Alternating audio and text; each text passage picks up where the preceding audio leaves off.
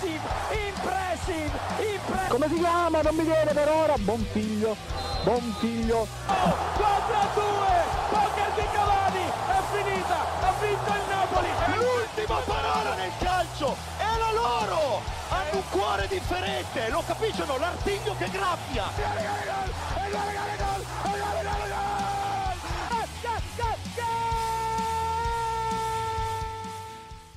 L'ultima parola nel calcio è sempre la loro, lo sapete cari amici Goal Speaker. Buonasera a tutti, sono il vostro Marco Cangelli che vi parla e siamo qui per la puntata del venerdì del vostro programma preferito di calcio.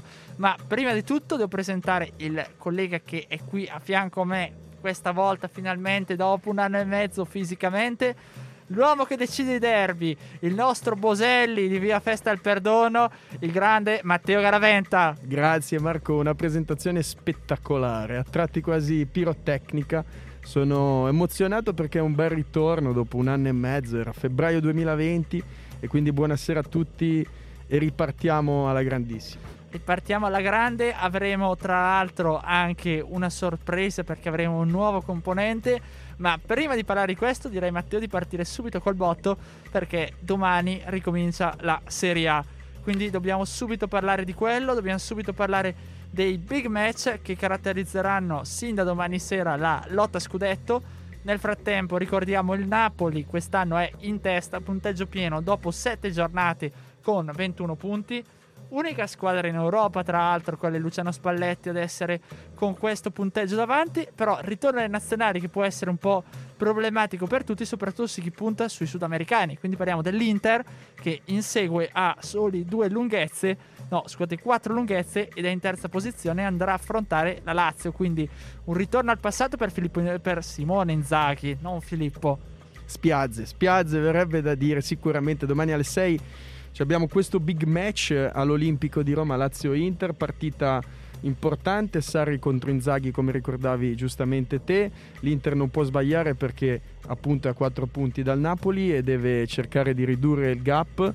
E ha una chance domani all'Olimpico, una partita comunque complicata perché la Lazio negli ultimi turni dopo la vittoria nel derby ha dato spettacolo, ha saputo reagire bene, poi ricordiamo che comunque un allenatore come Maurizio Sarri ha saputo portare il Napoli a sfiorare lo scudetto e quindi sicuramente è un allenatore molto ma molto competente. Ecco Matteo, volevo chiederti subito, Sarri sta però un po' faticando con la Lazio, dopo un inizio scoppiettante ha fatto veramente un po' fatica soprattutto con le grandi, vedi col Milan, vedi nel derby, forse il suo gioco sta diventando un po' prevedibile, possiamo dire. Qualcuno lo conosce ormai e quindi c'è un po' il rischio di non riuscire a trasmettere quello che lui voleva e che sono un po' i problemi che sono anche emersi alla Juve all'epoca.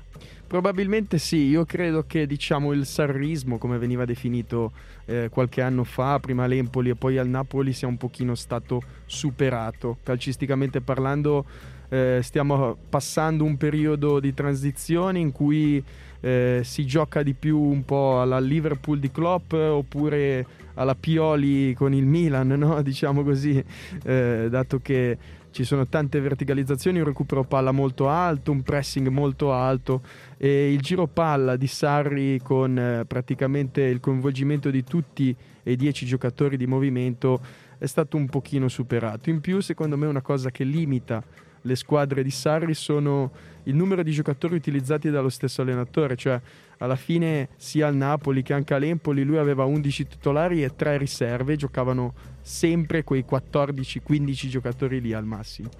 Tra l'altro, a proposito di Sarri, è di poco fa la conferenza stampa con una polemica perché il buon allenatore toscano non può che effettivamente esordire in questa maniera e le sue parole sono state queste. Fino a ieri eravamo a ranghi ridotti difficile capire le reazioni quando i calciatori sono in giro per il mondo. Si parla ai nazionali dopo ne parleremo Matteo. Ma secondo te questo Lazio-Inter può essere così influenzato dalle nazionali? Ricordiamo diverse essenze nella Lazio dal punto di vista effettivamente eh, diciamo in difesa mentre per l'Inter rientreranno comunque Lautaro che ha segnato tra l'altro contro il Perù l'altra notte sì, diciamo che le nazionali possono essere un po' uno spartiacque del campionato eh, perché comunque tanti giocatori appunto arrivano affaticati dai lunghi viaggi, alcuni arriveranno soltanto nelle ultime ore, vedi eh, per esempio gli argentini, ma mi vengono in mente anche giocatori messicani come può essere giusto Lozano. E di conseguenza sarà un po' un, un, una sliding doors questa pausa delle nazionali come è sempre stata poi nella storia del calcio. Vedremo chi riuscirà ad attutire meglio il colpo e poi c'è anche da considerare che certe squadre come il Milan hanno dovuto fare i conti anche con dei pesanti infortuni e tante assenze. Un po' come Federico Rana sei rientrato. Eh sì sì sì, ormai ha imparato dal buon Federico Rana che salutiamo, li salutiamo tutti i nostri ex speaker. Salutiamoli un po' tutti, ricordati i nomi dai. Allora, partendo da beh, Federico Rana abbiamo citato l'uomo più bello d'Italia, il buon Gigi Mazza. Poi salutiamo chi sono in ascolto. L'uomo più bergamasco d'Italia dopo di te, Morgan Guida. Morgan Guida. Poi abbiamo in ascolto sempre dalla Calabria Francesco Quattrone che verrà magari nelle prossime puntate. Gigi Mazza. L'abbiamo già detto. Ah, ok. E, e poi abbiamo Pietro Andrigo che anche lui si collegherà prossimamente sulle nostre reti. Ma oggi abbiamo qui con noi, ah, tra l'altro, una novità già che è stata qui con noi lunedì e sarà anche lunedì prossimo, Martino Cozzi che salutiamo anche lui. E qui abbiamo invece un uh, debuttante per Radio Statale, un debuttante sulle nostre frequenze, lo salutiamo immediatamente. Ivan Andrea Godino, grazie per essere qui con noi. Ciao a tutti, è la prima volta che parlo in radio, quindi sono anche un po' emozionato. Sono un, gran tifoso, un grande tifoso del Milan, come lo è anche Marco, e sono contento di essere qua, spero di dare il mio contributo e non vedo l'ora di portare avanti questa trasmissione con eh, tutti gli altri. Tranquillo, per la radio qualcosa possiamo fare, per il Milan eh, purtroppo non c'è nulla da fare. No, scherzo il, ovviamente. Il Genoano come al solito è arrivato a guffare. Ma tra l'altro ci, siamo dimenticati un milanista di salutare tra i nostri speaker. Oh no. Oh Oddio. no. Proprio lui? Chi è? Come chi è? L'uomo, il, il gran visir no, di Vedano all'Ambro. È vero, Gianluca Megna, Lula lo zio, detto anche su Instagram. Gianluca Megna, è vero, gli mandiamo un abbraccione. Non vedo l'ora di vederlo, che è due anni praticamente che non lo vedo. Gianluca Megna è, era una colonna portante di Radio Statale, indubbiamente. Tornerà anche lui, tornerà fra poco. Però, caro Ivan, partiamo da te. Domani sera abbiamo parlato Lazio-Inter, 20.45 dall'altra parte di Milano all'altra sponda, tra l'altro cosa quasi eccezionale perché è rarissimo che accada, ma per la nazionale è accaduto anche questo, che sia il Milan che l'Inter giocheranno in trasferta. Quindi Verona-Milan. Milan che però viene da una serie di infortuni che ormai sono incalcolabili, aumentati anche causa questioni nazionali. Quindi Ivan, cosa commenti? Qual è il problema di questo Milan che negli ultimi due anni continua ad avere infortuni a go-go? Ah, guarda, io da quando è iniziata la stagione che ho visto che il Milan era pieno di infortuni e guardavo il calendario e dicevo vabbè dai, guardavo le partite e dicevo vabbè c'è qualche partita difficile, però speriamo che i infortuni ci siano soltanto nelle partite facili, però più passa il tempo, più mi rendo conto che in realtà gli infortuni ci sono sempre e non, non, si riesce mai a risolvere questa situazione perché eh, nonostante magari ci siano dei giocatori che rientrino dagli infortuni ce ne sono altri che si infortuniano e quindi eh, continuamente non si esce mai da questo specie di loop infinito e quello che io credo è che forse ci sia un problema non lo so nella, qua, qua, negli allenamenti del Milan perché anche un così elevato numero di infortuni non è normale per esempio penso anche alla Roma di soprattutto qualche anno fa che a- aveva um, lo stesso problema che Milano adesso. E allora uh, forse eh, bisogna iniziare a-, a pensare che questi problemi non siano quindi casuali e per questo ritengo che mh, la mh, dirigenza del Milan de- debba anche eh, magari provare a prendere dei provvedimenti anche solo per provare a cambiare qualcosa.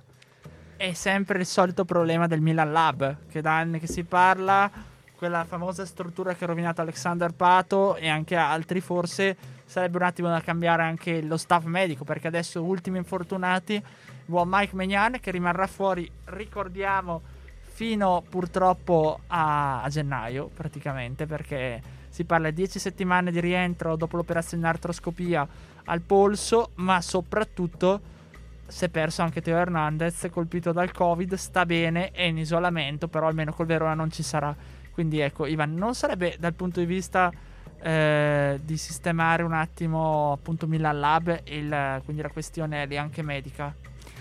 Sì, sì, assolutamente, mi trovi assolutamente d'accordo, eh, anzi quello che tu dici è, riprende un po' quello che, sta, che stavo dicendo io prima.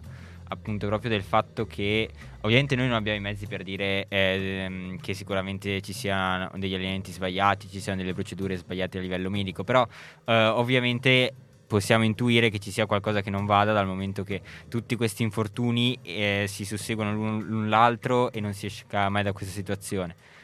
Ehm, e, e, poi la, da, d'altra parte eh, in generale credo comunque sia importante anche per la dirigenza anche soltanto provare a cambiare qualcosa anche proprio come metodo conoscitivo per andare a capire se il problema è proprio uh, la, lo staff medico del Milan o, o, no.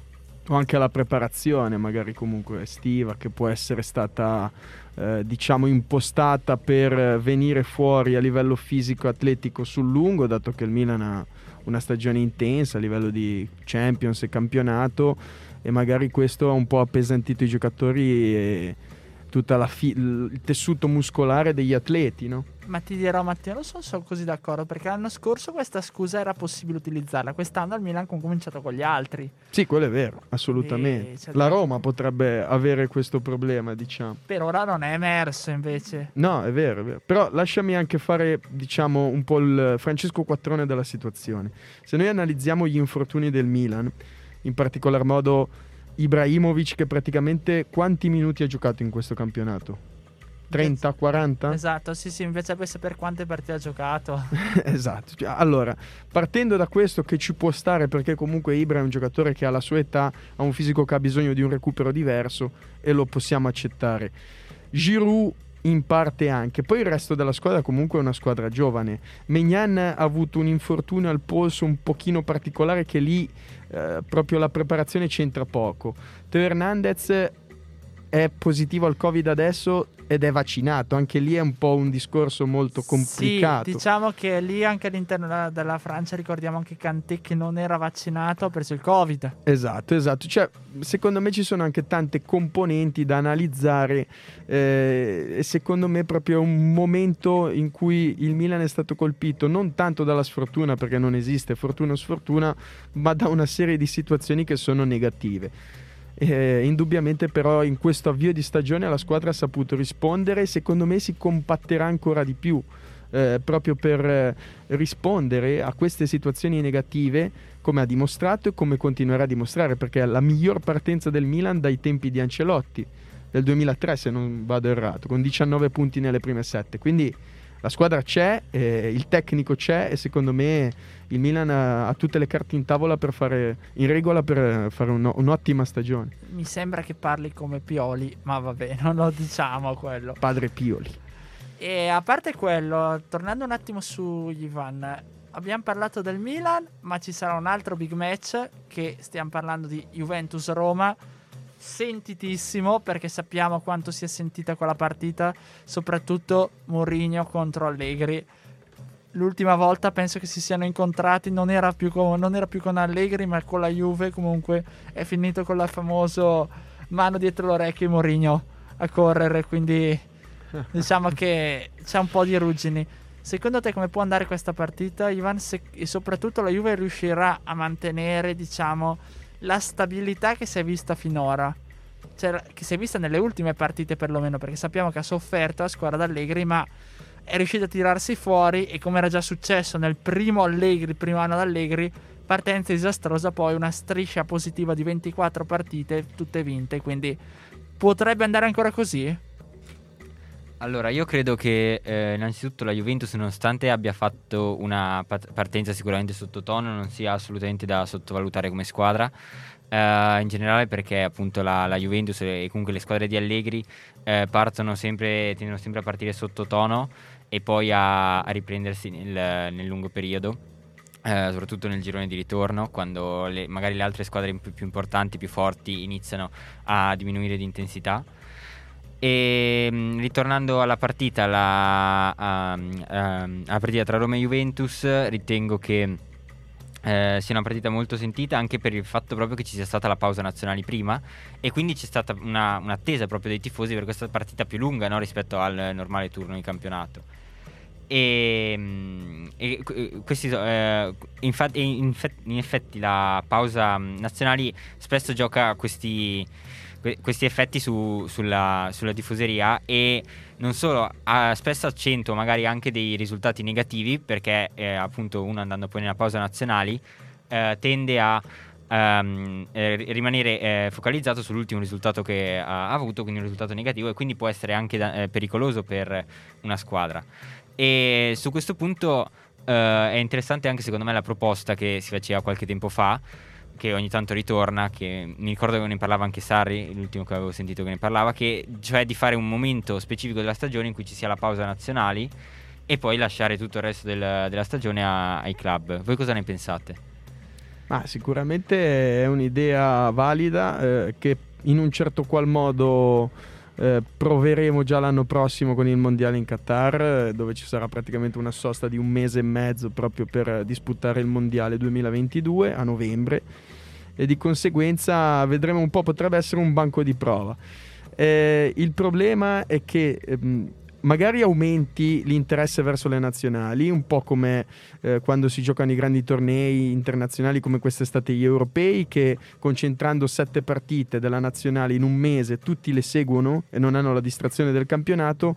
Al tempo stesso c'è il rischio che poi i giocatori, quando tornano da questa mega pausa, eh, siano o con il vitello nella pancia, concedimi questa, questa metafora, oppure dall'altra parte scarichi a livello mentale e fisico perché hanno fatto una serie di partite concentrate in un periodo di tempo per tornare poi a giocare il campionato. Quindi eh, bisogna un attimino vedere. Io non snaturerei troppo il, il format attuale della stagione, anche perché sono un passionale, uno legato alle tradizioni. Marco è sicuramente più innovativo di me. Beh, dipende. Io il mondiale tipo ogni due anni non lo farei, perché sennò si perde un po' l'interesse. Giusto così, ma rischi che se tu fermi un mese solo per nazionale e tutto, A, da una parte alla fine sarebbe una volta l'anno la nazionale, o due quando ci sono i grandi tornei, e di conseguenza vai a, a perdere il gruppo nazionale. B, ed è la- ed è- e sarebbe quindi la critica che Conte faceva quando era CT e così via. Dall'altra parte, la seconda, snaturi poi invece la, la questione, diciamo, proprio della squadra in sé di club. Perché comunque i giocatori che stanno lontano un mese l'uno dall'altro, tranne che d'estate, dove tra l'altro ci sono magari dei cambi, degli innesti nuovi, tutti hanno tempo poi due mesi per prepararsi, o quasi un mese e mezzo. Lì a- andresti a ripartire con una squadra che deve ricostruirsi. Quindi è un po' un problema secondo me far quello. Servirebbe secondo me un po' meno match. Soprattutto la National League che non ho ancora ben capito cosa serva, cosa sia. La Nations League è stata fatta per gli sponsor, secondo me, e per eh, sostituire delle amichevoli internazionali che alla fine eh, avevano poco da dire, quindi mettendo in palio questo trofeo abbastanza veleitario eh, si è cercato di ovviare al problema di amichevoli inutili. Cioè, ti faccio un esempio, Marco. Il eh, cos'era 11 ottobre, 10 ottobre, domenica sera, te la saresti guardata a Isole Faroe eh, Inghilterra tu. Me la sarei guardata forse di più che vedere Italia-Belgio alle 3 del pomeriggio. Lo sapevo, per quello te l'ho chiesto. Caro Matteo, di cosa parliamo ora? Del Grande Fratello, come facevamo due anni fa, stasera c'è il Grande Fratello VIP. E cosa ne pensi di questo Manuel Bortuzzo nella casa, Marco? Guarda, a parte aver sentito che tipo c'era una mezza tresca con una che non ne so molto di più, ho solo visto quello, ho solo visto che c'era acceso casualmente settimana scorsa Adriana Volpa con un'altra sconosciuta, non so chi fosse, che litigavano perché Adriana Volpe ha scritto sto articolo su sto giornale i gossip su Bortuzzi. Tra l'altro salutiamo Adriana Volpe che ci ascolta sempre tutte le sere. Lei insieme a Alfonso Signorini, grazie Alfonso, ti salutiamo, ti stimiamo. Si scherza, si scherza. No, parliamo delle qualificazioni ai mondiali in Qatar 2022, appunto. E diciamo che ci sono delle squadre che si sono già qualificate, sono già sicure di andare in Qatar l'anno prossimo, non come l'Italia, Il Qatar. il Qatar come paese ospitante, e invece ce ne sono anche altre. Adesso diciamo la Germania eh, praticamente, anzi senza praticamente, è già qualificata, e anche la Danimarca se non vado errato, no? Sì, anche la Danimarca del buon Simon Kier e di Christian Eriksen che se non vado errato ha vinto proprio tra l'altro l'altra sera 8 su 8 quindi tutte vittorie e ha portato quindi la propria squadra, diciamo la squadra scandinava, sì perché la Scandinavia comprende anche la Danimarca, ai mondiali. Anche geo- geografo sei Marco, non lo sapevo. Eh sì sì sì, anche geografo, non solo storico, tuttologo diciamo. No, e invece adesso parlando proprio di queste qualificazioni mondiali, Ivan, eh, cosa ne pensi di questo, questa situazione che deve affrontare la nazionale italiana nelle prossime due partite decisive eh, a novembre? Che tra l'altro, non so se avete visto, c'è anche l'ipotesi che non si giochi la partita con la Svizzera. No, no, confermato, eh, si gioca a Roma alla fine, Ah, purtroppo ok. non si gioca a Bergamo. Beh, allora, senza questa, diciamo, parentesi, cosa ne pensi di, di queste partite che ci aspettano e che sono decisive? Eh, io credo che l'Italia sia ovviamente tenuta a far bene per forza, non, eh, non esiste che avvenga che l'Italia debba andare a giocarsi la qualificazione come è successo qualche anno, 4 anni fa, no 5 anni fa. E mm, l'Italia quindi appunto de- eh, deve assolutamente eh, vincere eh, queste due partite e guadagnarsi la quali- la qualificazione ovviamente importantissimo scontro diretto contro la Svizzera. E, mm, eh, è stato secondo me anche importante per l'Italia eh, non, non- non guadagnarsi subito la qualificazione perché eh, in questo modo ha dato una, una botta psicologica anche alla, alla nazionale per di- pe- e così i calciatori non, non si sono adagiati diciamo sugli allori. Hanno capito che sì hanno vinto l'europeo però questo non vuol dire che si debbano vincere per forza tutte le partite che siano i migliori. E, mm, an- anzi, eh, l'Italia è vero che ha vinto l'europeo, però eh, la mia domanda che porgo, pongo a uno di voi, chi vuole rispondere, è: ma eh, è veramente- era veramente la squadra più forte nell'europeo o ha vinto anche perché è stata molto fortunata, un po' fortunata o comunque è stata forte? Se posso dirti, se posso Matteo entrare io a gamba Certo. tesa, io ti direi che è stato il collettivo più forte. La squadra più forte era la Francia, lo si è visto in Nation League. Quando mh, tra i francesi, tra i transalpini c'è quel feeling che li unisce, sono la squadra più forte. Sono i favoriti per Qatar 2022. Segnalo Matteo perché fra un anno saremo qua a discutere di mondiali e poi dopo tiriamo fuori queste cose. tra un anno è già tanto se io verrò ancora all'università. non scherzo. No, sicuramente hai ragione. Condivido quello che dici. E in più lasciami fare una considerazione. Allora, l'Italia, l'ultima partita che ha vinto nei 90 minuti è stata con il Belgio, ok, agli europei, nei quarti di finale. Poi pareggio nei 90 minuti con la Spagna 1-1, pareggio con l'Inghilterra nei 90 minuti 1-1, pareggio con la Bulgaria e pareggio con la Svizzera nelle qualificazioni mondiali, sconfitta con la Spagna in Nations League e ha rivinto con il Belgio domenica finalina terzo quarto posto. Allora, o giochiamo tutte le partite con il Belgio, che non penso sia possibile, no, a parte gli scherzi ovviamente. Vabbè, Chiellini contro Lukaku va sempre molto bene. esatto, no. sicura- Comunque ha vinto contro la Lituania 5-0. C'hai ragione, realtà. scusa, no, no, c'hai ragione, è vero, è vero, è vero. Mi devo, mi devo correggere. Però diciamo che la Lituania è ultima nel girone, eh, sicuramente. Eh, eh, non proprio. eh. Non è ultima? No, è ultima, hai ragione. Ah, ecco, almeno quello. diciamo che ha avuto, almeno ha balbettato da, da luglio ad adesso. Qualche piccola defiance c'è stata. Poi indubbiamente la squadra ha portato a casa un risultato inaspettato alla vigilia e incredibile per come è maturato anche.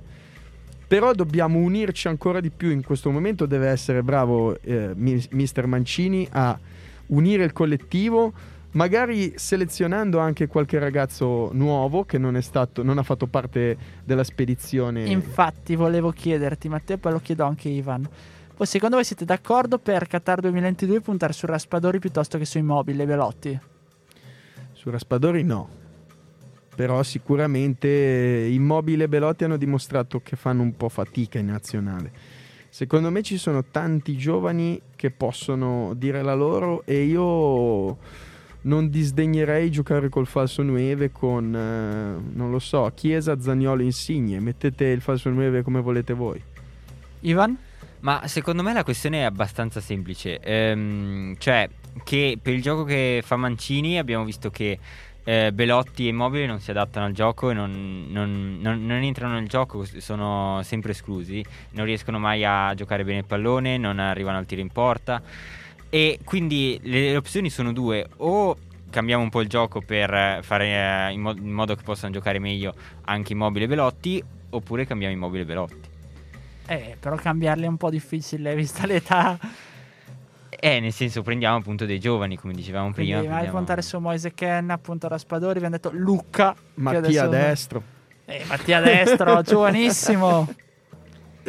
No, si scherza. No, Luca è un profilo interessante. Chissà che magari a gennaio finisca in qualche squadra di Serie A e di conseguenza la vetrina anche cambia perché adesso la Serie B sicuramente non gli consente la visibilità che potrebbe garantirgli. Dimmi, dimmi. Ma di Serie B ne parleremo nel prossimo blocco, quindi per quello ti stoppavo. E vi lancio invece un'altra domanda, una ciascuno.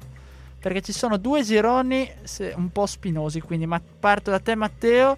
Girone B, la Svezia in testa con due punti di vantaggio sulla Spagna. Rischia quindi di mandare gli spagnoli, che tra l'altro si è visto, abbiamo parlato lunedì in National League, giocare anche molto bene a squadra di Luis Enrique, mandarla ai playoff. E dall'altra parte invece chiedo poi a Ivan la Croazia che nel girone H è anch'essa dietro due punti però rispetto alla Russia quindi c'è il rischio che entrambe vadano ai playoff prima Matteo sulla Spagna e poi Ivan sulla Croazia Ma speriamo che passi da prima la Svezia, che almeno se andiamo noi ai playoff non la reincontriamo e non ci mandano a casa come quattro anni fa. No, a parte gli scherzi. La Spagna è la squadra, secondo me, che nei prossimi anni ha le, le carte in regola per esplodere veramente in maniera incredibile perché c'ha dei giocatori che sono giovanissimi, ci sono dei 2004 come Pedri, come Jeremy Pino e di conseguenza sono talmente tanto giovani e giocano già titolari in nazionale che hanno un futuro garantito per almeno 10-15 anni nel- della loro carriera. Diamogli tempo perché Luis Enrique ha fatto delle scelte anche eh, diciamo pesanti, lasciare a casa dei senatori come Piquet, come Sergio Ramos, come Jordi Alba. Vedremo, secondo me la Spagna nei prossimi anni sarà una rivelazione, anche appunto secondo me in questo finale di qual- qualificazioni mondiali riuscirà a scavalcare la Svezia e a passare per prima e la Svezia si giocherà i playoff come nel 2018. ecco invece Ivan tu cosa ne pensi della Croazia di vari Brozovic, Rebic eh, diciamo diversi giocatori italiani Ver- Versalico anche ricordando che giocava in Italia Allora, sicuramente la, mh, la Croazia è una nazionale molto interessante e mh, negli ultimi anni è sempre stata una nazionale forte. Eh, ricordiamo che anche Modric ha preso il pallone d'oro, che è un giocatore croato. E comunque, anche se magari può essere contestato il- questo pallone d'oro. E la Croazia, tuttavia, credo che comunque, essendo a due punti meno della Russia, rischi eh, assolutamente di andare ai playoff. Ma come loro- l- anche l'Italia rischia di andare ai playoff, nonostante sia a pari merito con la Svizzera.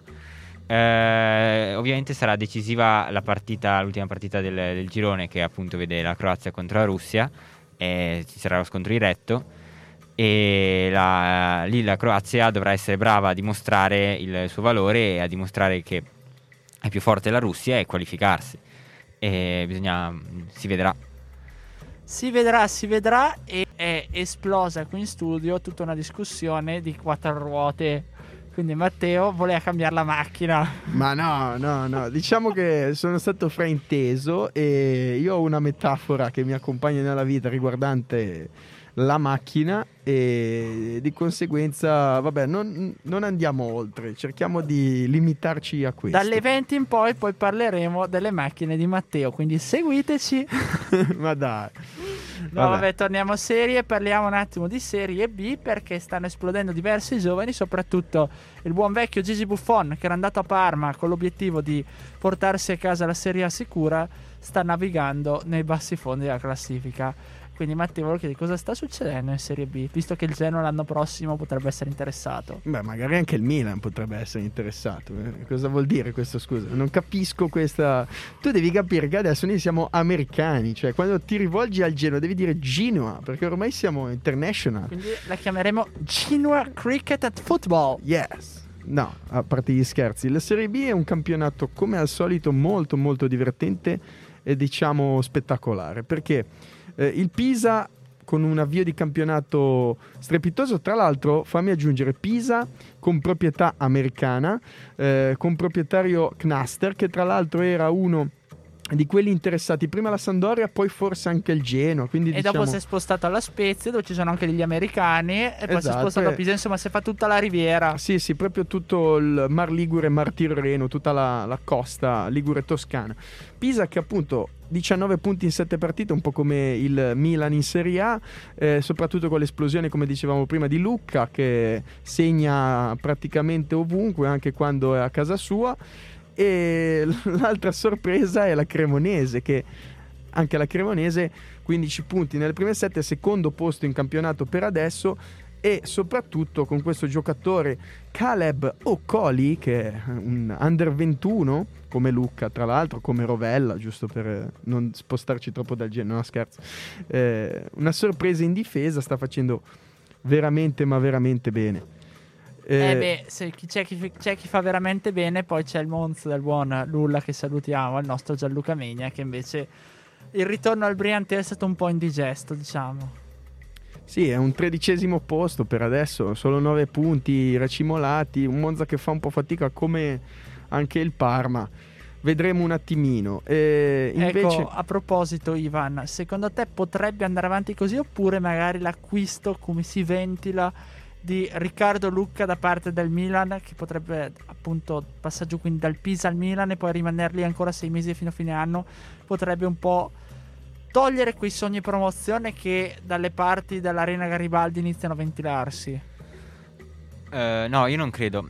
Eh, anche perché i giocatori, ormai i giocatori Serie A di Serie B sono dei giocatori professionisti e quindi al di là del fatto che abbiano firmato un contratto eh, successi- che eh, li impegnerà eh, dalla stagione successiva a entrare in un'altra squadra, in un altro club, comunque eh, se eh, sono tenuti e lo fanno a, a giocare bene, a rispettare gli allenamenti e lo fanno anche per loro stessi e non, non solo per il club, per, per la loro immagine, per il loro valore. E, mm, e quindi appunto non credo che Lucca si, mm, si svaluterà si- a- a- anche se fir- dovesse firmare con, con il Milan. Eh, per esempio ah, anche molti giocatori che firmano a, a gennaio quando appunto finisce eh, perché sono, stanno andando in scadenza comunque questo non significa che poi dopo quando nella seconda metà della stagione debbano giocare male con la squadra di appartenenza Speriamo perché sì, facciamo gli scongiuri, le corna e tutto quello che si possa essere perché veramente c'è un po' a rischio, eh. Speriamo, visto che ci sarà anche poi la Coppa d'Africa. Sì, è vero, sicuramente anche la Coppa d'Africa sarà un po' un altro turning point per eh, il campionato di Serie A, dato che mi viene in mente giusto il Napoli ha tanti giocatori coinvolti, Victor Osimen, eh, Zambo Anghissa, se non vado errato, Koulibaly, cioè nel senso eh, comunque tanti giocatori che mancheranno per eh, un mesetto praticamente, alla fine salteranno quasi 4-5 partite di campionato, eh, vedremo un attimino come si evolverà la situazione. Il Milan stesso è coinvolto con eh, Franchessy perché giocherà con la sua Costa d'Avorio, poi eh, ovviamente non ci sono state ancora le convocazioni ufficiali, però diciamo questi sono i giocatori eh, principali che sicuramente faranno parte eh, della competizione africana, che tra l'altro anche Ben Nasser a proposito con l'Algeria che volevo appunto aggiungere è la squadra campione in carica, se non vado errata, e ha la striscia di vittorie più lunga attiva in questo momento dietro all'Italia che è finita contro la Spagna eh, la settimana scorsa, quindi 30 partite di fila senza perdere se non vado errato. Quindi attenzione che gli algerini ci portano via il record. Esatto, no, magari sai, eh, comunque una competizione come la Coppa d'Africa impegnativa e magari riconfermarsi non sarà così facile. Voi non lo potete vedere, ma abbiamo qui Matteo che è scatenato, che balla a tutto spiano, già pronto a rientrare in discoteca perché il 50% di discoteche da oggi forse anche possono Siamo riaprire. tornati alla grandissima, siamo tornati alla grandissima, è inutile, cioè tu lo sai Marco quello che ha rappresentato per me questa radio, questo programma due anni fa e sono veramente euforico di, di essere ritornato e quindi esterno così le mie sensazioni. Beh, beh, beh, manca un po' tutto quel bel, diciamo, giro di vite che c'erano qua attorno. Non del giro di vita nel senso di dire come... sì, ogni tanto qualcuno ci lasciava. No, nel senso che c'era un po' di gente così che girava, però torneranno, torneranno per la settimana prossima su Radio Statale. Partono tutti i programmi nuovi, quindi avremo anche prima di noi le ragazze di Magma che salutiamo. Promotion. Eh sì, sì, promozione automatica. E noi invece ci rivediamo lunedì alle ore 16, sempre qui su Radio Statale con gli altri componenti del programma. Quindi saluto Matteo Garaventa. Buona domenica a tutti, è stato un piacere per me essere qui con il nostro direttore, regista, conduttore, tutto fa ormai praticamente Marco Cangelli, veramente multitasking. E buona domenica di campionato, buon weekend a tutti gli ascoltatori e anche chi ci ascolta dal boschetto di Camogli. E io saluto anche Ivan Andrea Godino, che ringrazio per aver debuttato qui con noi oggi. Grazie, eh, grazie mille, grazie a voi per l'opportunità. Eh, sono contento di aver iniziato questa stagione con voi. di- Adesso poi col campionato inizieremo anche a commentare tutte le varie partite. Non vedo l'ora. E Fatti qui- sentire, eh, non es- no scherzo. No, ovviamente è un prank. E quindi lunedì ci troveremo qui a parlare campionato. Venerdì poi sempre alle, dici- alle 18, sempre ancora qui, scopriremo chi ci ascolta dal Boschetto i Camogli, che non è quello di Rogoredo.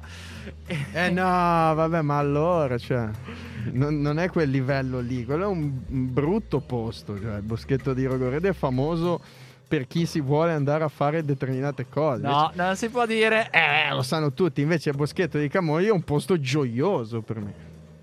Vedremo sempre di che gioia si tratta. Vi lasciamo quindi così e come mi piace chiudere a me, cari amici ascoltatori, buon viaggio per questa settimana. Un saluto. Impressive, impressive, impressive. Come si chiama? Non mi viene per ora. Buon figlio, buon figlio. Contra due, poker di Cavani, è finita, ha vinto il Napoli. L'ultima parola nel calcio è la loro! Hanno un cuore differente, lo capiscono? L'artiglio che graffia! E gol, e gol, e gol, e gol.